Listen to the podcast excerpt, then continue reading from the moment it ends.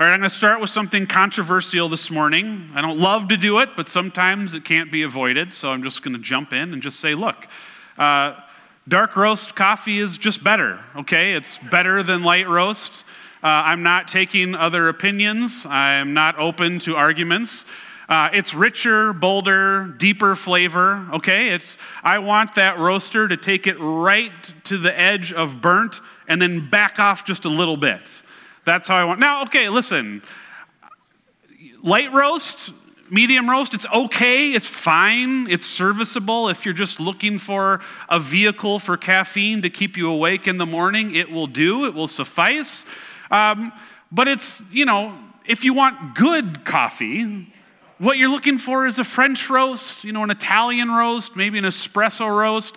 Better yet, put that in one of those little stovetop mocha pots and drink it straight, just the way it comes out of the mocha pot no cream, no sugar, none of that other nonsense. That, friends, is good coffee, all right? Nothing to do with the sermon, I just public service announcement that. No, I, I bring it up because I want to illustrate how widely and generically we use the word, maybe controversially, we use the word good.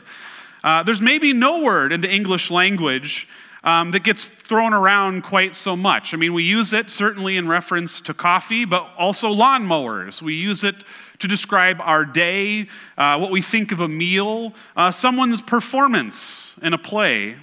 Uh, in common English usage, there's nothing quite as safe and generic as good.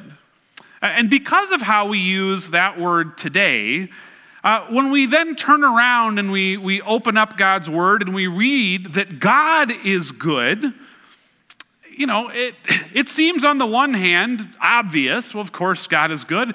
And on the other hand, it seems like that's not really saying very much at all, right? I mean, when we say that God is sovereign or omnipotent, we know we're making a claim that's bold, that reveals something powerful about who God is. But when we say that he's good, I mean, it's not wrong, obviously, but it feels tame, maybe. And maybe like it's not particularly revealing.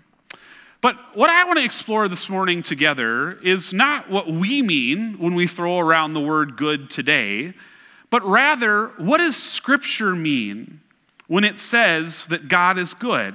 Uh, just to give you an example, in Mark 10, 17 to 18, a man runs up to Jesus and breathlessly falls to his knees. And he says, I imagine with some urgency, Good teacher, good teacher, what must I do to inherit eternal life? And in a response that I've always found a little bit cryptic, maybe even a little bit odd, Jesus first says to this very earnest man, Why do you call me good? No one is good except God alone. Now, whatever you make of Jesus' response here, it does tell us, I think, that Jesus is using the word good differently, more specifically than we would today. So here's what I'd like to do this morning three things. It's going to be a lot of points. I'm going to try to keep it moving. But I'd like to do three basic things. First, I want to look at uh, what Scripture means when it says that God is good? What is Scripture saying when it makes that claim? Second, I want to explore where and how we see God's goodness. How is God's goodness revealed to us? And then third, I want to close by thinking about how should we respond to God's goodness? If God is good, what should be our response to that? All right, as I say, part of the challenge this morning is that unlike some of the other characteristics of God's nature we've been looking at, uh, good gets thrown around all the time. It's used very broadly. So I want to start out, uh, you can think of it as like whittling away. We're whittling away the meanings of good that we're not talking about, the ones that don't apply. So, first, when Scripture says that God is good, it is not saying merely that God compares favorably to others.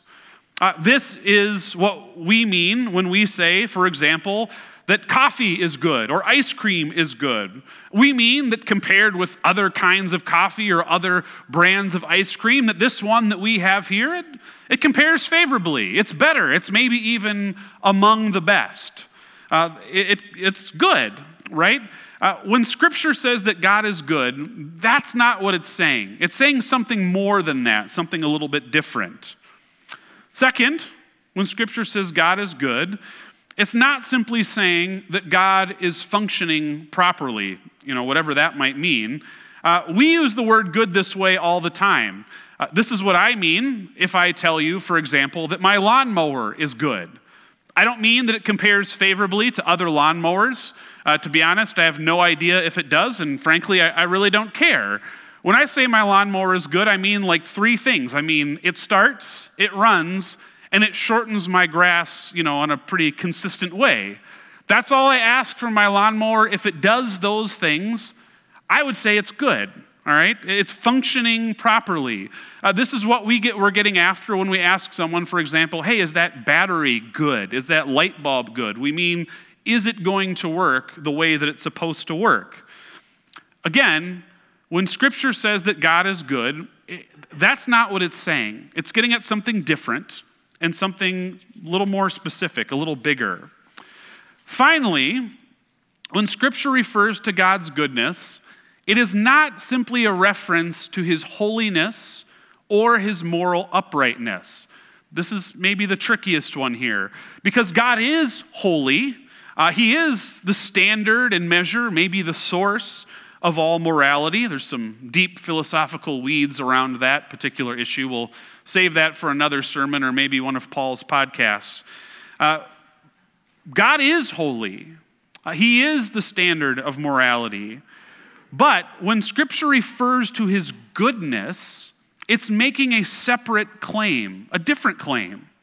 Now, I know this might feel a little tedious, like we're doing some theological hair splitting, and, and we are a little bit. But we need to do that every once in a while if we're going to allow Scripture to reshape our understanding of who God is, to, to add clarity and detail to that picture. My theory is this God made a point to tell us Yes, that he is holy and merciful and compassionate and present and powerful, but he also made a point, in addition to all that, to reveal to us that he is good. And I think he must have had a reason for that. He, he wants us to know him, yes, in his holiness and power, but he also wants us to know him in his goodness. So when scripture insists that God is good, when the psalmist says over and over, Give thanks to the Lord, for he is good, what does it mean? What is he saying? Well, when scripture says that God is good, it is claiming that in his disposition toward humanity, toward all that he has created, that God is benevolent and generous.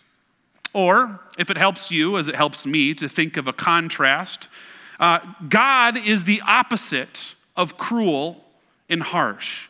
I think about it this way.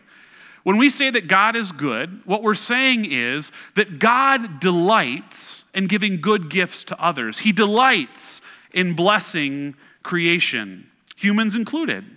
Not in response to what we've done, not because God is hoping to provoke a particular response from us. After all, God is completely sufficient. He lacks nothing, He needs nothing.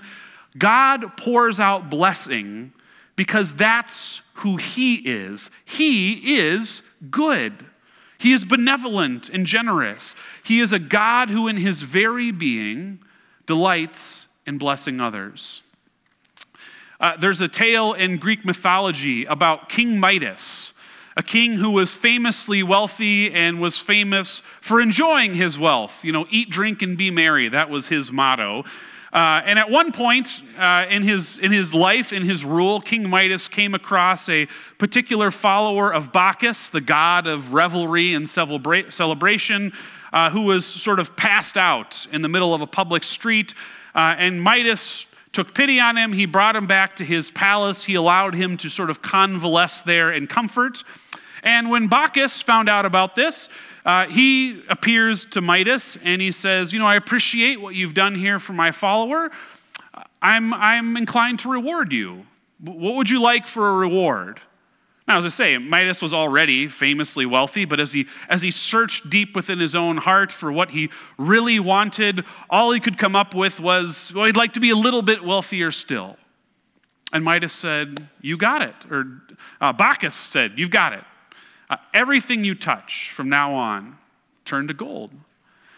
Well, at first, Midas just was beside himself with glee, running around his palace, touching everything, you know, plates, uh, drapes, statues, and just laughing to himself as each item turned to solid gold.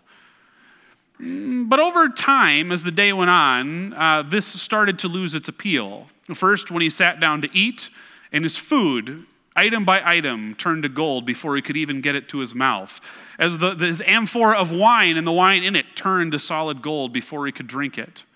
And then finally, he goes to lay down on his, on his bed, plush mattress, his favorite pillow, both turn rock hard gold the moment he touches them. And then, as he sat weeping over this curse that he at first thought to be a blessing, his beloved daughter comes in, and without thinking, he reaches to take her hand for comfort and then looks on horrified as she too turns to a statue of solid gold. Now, in the end, Bacchus does unwind this. He gets his daughter back. He loses this curse of turning everything to gold. But the point is that in, even in return for a favor, even in return for a good thing, Bacchus curses Midas, or at the very best, he toys with him. He has fun at Midas's expense. You know, if we've grown up in church our whole lives, if you've done that as I have, if you have grown up with the picture of God revealed in Scripture, or you've just imbibed that from the culture, from our sort of vaguely Judeo Christian culture, you know, this claim that God is good might be one of the easiest for you to take for granted. I think it might be for me. We think, well, of course, God is good. Of course, He isn't cruel or petty. God wouldn't be cruel or petty.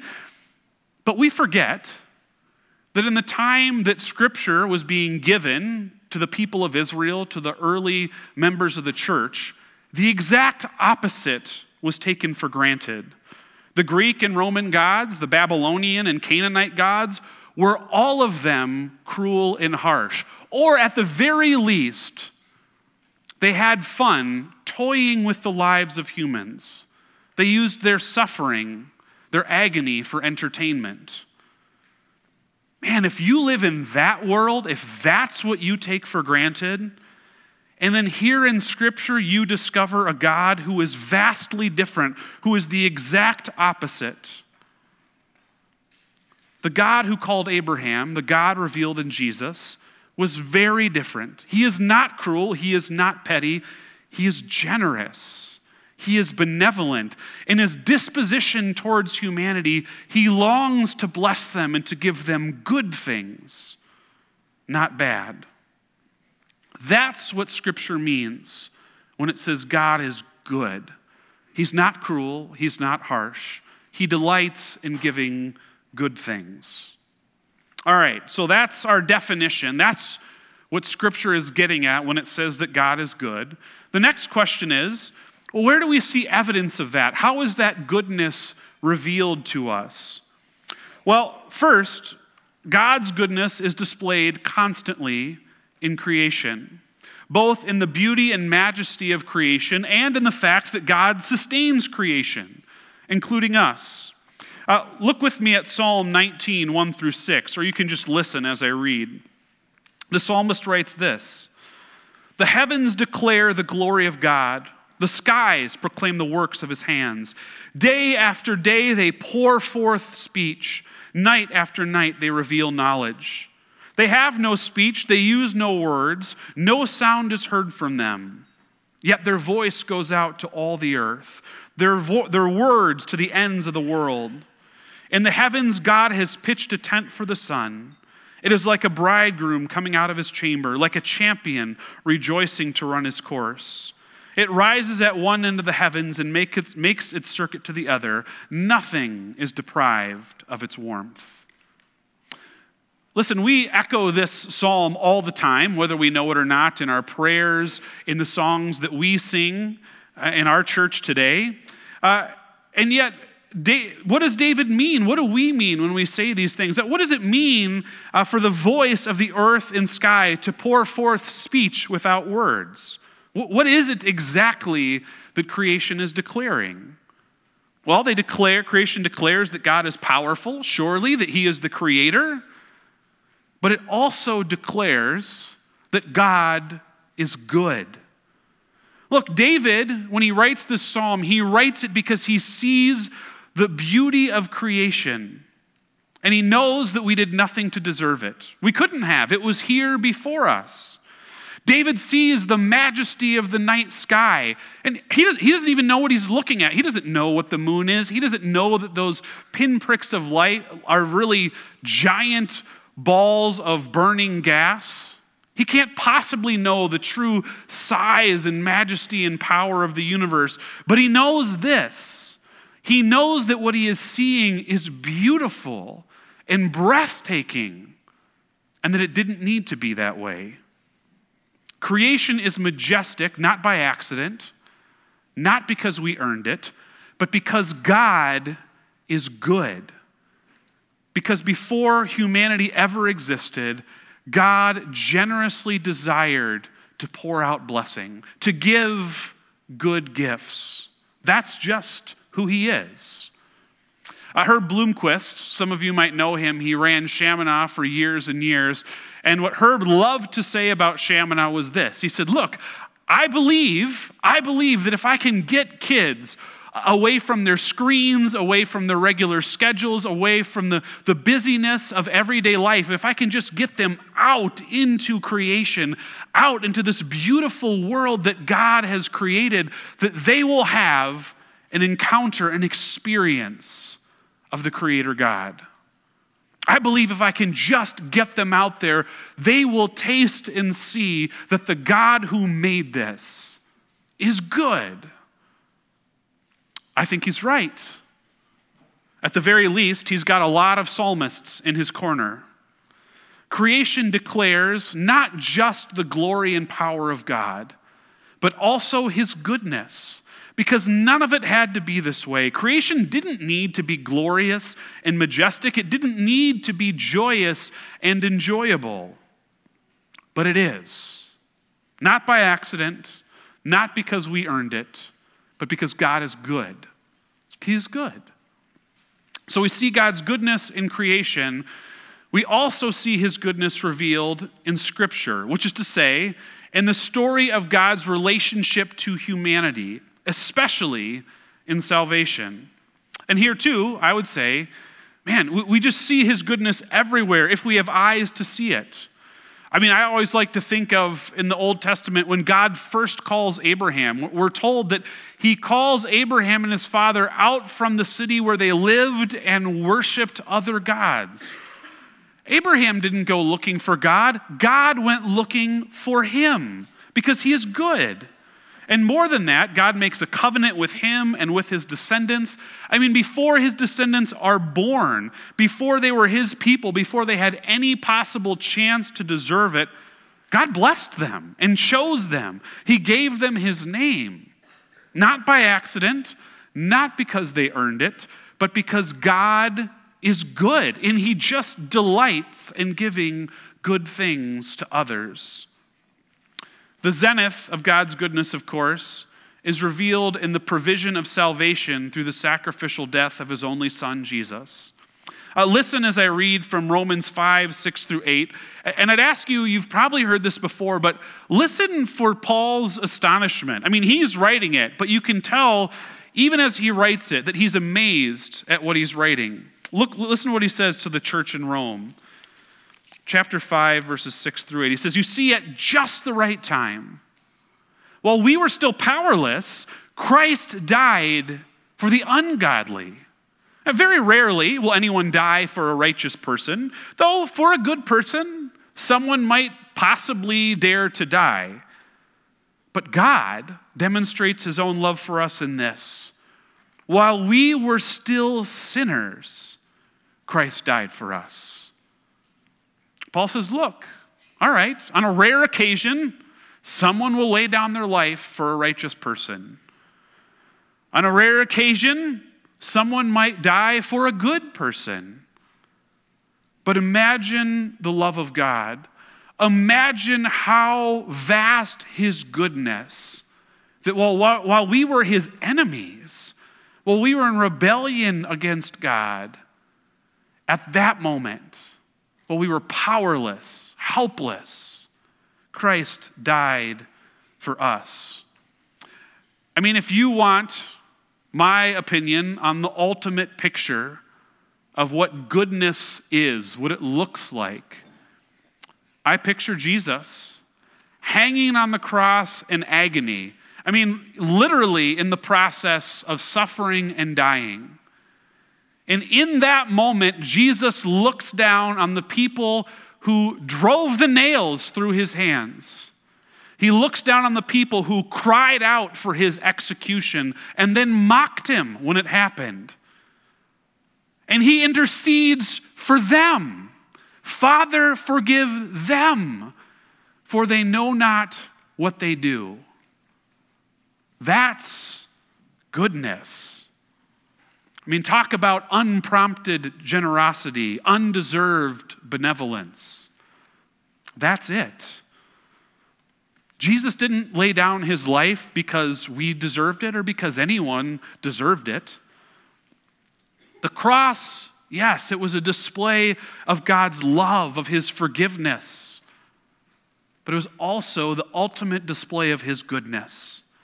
It was the supreme act of a benevolent and generous God. It's, it is the ultimate embodiment of the psalmist's praise. I mean, I think it's amazing. The psalmist can write, Give thanks to the Lord, for he is good, and his love endures forever. They didn't even know about the cross when they wrote that. But it certainly it can't be true of anything else more than it's true of that. There is no greater demonstration of God's enduring love or his goodness. All right. So now we know what we mean when we say God is good. We've looked at just a very few of the ways that God reveals his goodness to us. The final question I want to ask this morning is this how should that truth shape the way that we think and live? I want to touch on three brief suggestions, and I promise I'll keep them brief, but I have three. First, Scripture makes it clear that the proper human response when, we con- when we're confronted with the goodness of God is simply to give thanks. Psalm 136 is a paean of praise to the goodness of God, built around one of the common refrains of the Old Testament, one I've used several times this morning. Give thanks to the Lord. Why? Why would we give thanks? Because He is good. Because He is good and His love endures forever. God is generous and benevolent. He is compassionate to those who are suffering. He is patient with those of us that are stiff necked and he is gracious toward the guilty. All of those are under the umbrella of God's goodness. It's how his goodness manifests to us. And what should we do? What can we do when we are confronted with that? But simply give thanks. Give thanks. Second, if God is generous and benevolent, then we ought to bring our needs and concerns before Him frequently and without fear. Listen to what Jesus says to his disciples in Matthew 11, 9 through 11. He says, Which of you, if your son asks for bread, will give him a stone? Or if he asks for a fish, will give him a snake? If you then, though you are evil, know how to give good gifts to your children, how much more will your Father in heaven give good gifts to those who ask him? Now, Jesus is using hyperbolic language here to make a point. Look, all of us, I hate to break it to you, you included, me certainly, all of us, at best, still we have moments of cruelty and harshness. None of us are good to everyone all the time. And if even we, with our deep flaws, know how to give good gifts, good things to the people that we love, how much more will God, who is fully good to everyone all the time, how much more will God give good things to those who ask Him? Again, you should think of the contrast between our God and the God of the Greek myths, who in return for a good deed gave a curse. Jesus is saying, that's not who our God is. If you ask for bread, he's not going to give you a stone. Our God is good. He delights to give good things to those who ask him. And the point, I think quite clearly, is that we would be foolish not to ask. We should bring our concerns, our needs, our troubles. We should bring the desires of our heart before our good God, and we should do it frequently and without fear. Finally, third, if God is good, we as his children, as the bearers of his image, should reflect that goodness to others. For two reasons. One, he created us to be his image bearers. And if he is good, then it's his goodness we should be imaging to others. And second, because Jesus explicitly calls his followers to this. Listen to what he says in Matthew 5 44 to 46. He says, But I tell you, love your enemies and pray for those who persecute you, that you may be children of your Father in heaven. After all, he causes the sun to rise on the evil and the good. He sends rain on the righteous and the unrighteous. If you love those who love you, what reward will you get? Are not even the tax collectors doing that? This right here, friends, we should recognize right away is a call to goodness in exactly the way that we've defined it today. Jesus calls those who would follow him to love and pray for those, yes, love and pray for those who love you, but love and pray even for your enemies, even for those who would persecute you. Because then you will be like your Father in heaven, your good God in heaven, who sends rain on the righteous and the unrighteous. God is good even to his enemies. Jesus interceded even for those who were executing him. And he calls us to do the same. Because when we do it, we inch a little closer toward fulfilling that purpose for which we were created to be his little images in creation. And of course, we're obeying our Lord and Savior. Uh, when I was in fourth grade, anyone here in fourth grade, by the way? Fifth grade, third grade, right around there. Now, some of you are, are exaggerating, but yeah, okay. I see we've got some hands here. Um, when I was in fourth grade, my family moved houses and switched school systems. Before Christmas break, I was in the school I had been in since kindergarten, uh, where all my friends were. And after Christmas break, I returned to school at a school where I knew basically no one. Uh, I didn't know the teachers, didn't know the kids, I didn't know how it worked. I mean, you know, you're in fourth grade, you don't know, maybe this other school's crazy and totally different. Uh, and I remember, I mean, it's crazy to me, to, I was thinking about this this morning. That's like 30 years ago, I mean, more or less for me. And I, I if I think about it, I can recall the, the, the cold sweat anxiety, the, the stomach tightening fear of getting on this bus to go to a building I'd never been to before, where I didn't know people, I didn't have friends. Uh, the morning, and I'll just say, the morning I don't really remember, so it must have gone fine. What I remember very clearly was the anxiety of going out to recess. All right, if you're an adult like me, maybe this you gotta you gotta think back a little bit. Uh, class, you know, whatever, you're not really supposed to be talking anyway, so it wasn't a big deal. Lunch, you can at least, you're eating, you're busy. But recess, I remember just being panicked. Like, what am I gonna do? Will anyone play with me? What do they even do at this school? Do they play basketball? Do they play soccer? Will anyone include me? Will they laugh at me, reject me? Am I just going to wander around by myself every day at recess for the rest of my life? Right? And so I, you know, as I was sitting there worrying, thinking about it, I was like, I just, I have to make a plan. I know there's basketball hoops. I'll just go to the basketball hoops and we'll just, we'll see what happens. I'll be included, I'll be rejected that's where my fate will be decided. So I went to the basketball court full of anxiety, and just as probably has been done since the beginning of time, we all lined up in a line, and two boys stood there uh, and took turns. We're going to take turns picking teams. And I, I was trying to prepare myself, like, okay, I'm going to get picked last. No one knows me. For all they know, I don't even know that this is basketball. You know, they, they don't know. So I'm just trying to prepare myself for that, you know, particular embarrassment. Uh, the first guy picks this, get to the second kid, Nathan Gailey, and uh, he and I made eye contact. And I, I remember very specifically being excited and terrified. I didn't know yet, was this good? Was, this, was he going to pick me or was he going to call me out and humiliate me? I don't know. Uh, but instead, he said, Hey, what's your name? I, are you new to our school? And I said, Yeah, I'm Jay. This is my first day. And he said, Oh, that's awesome. You're on my team, Jay. And uh, from that moment on, he was nice to me during the game. He became my buddy during the rest of the school day. His friends became my friends. It was an act of goodness. I didn't earn it.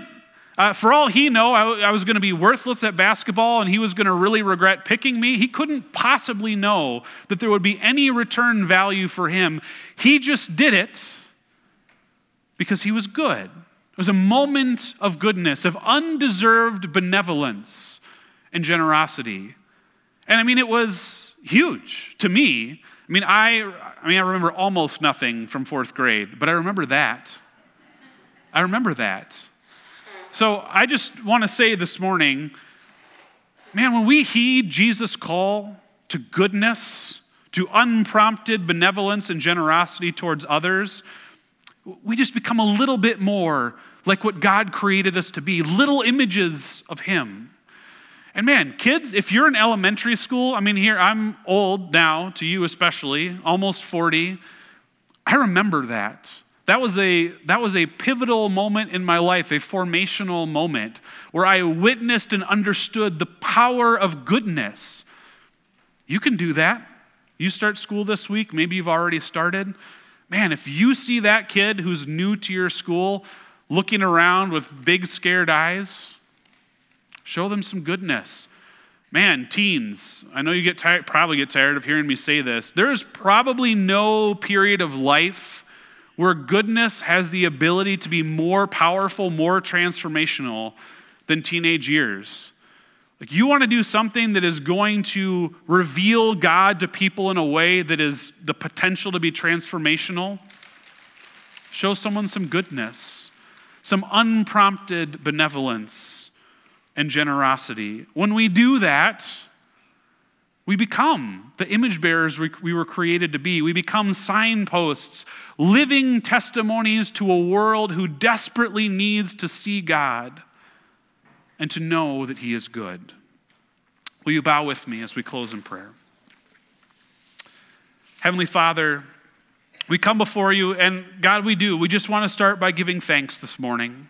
You are a good God. You do delight in giving good gifts. We know that not just from creation, not just from your word, but we can testify to that because of what you have done for us in our lives.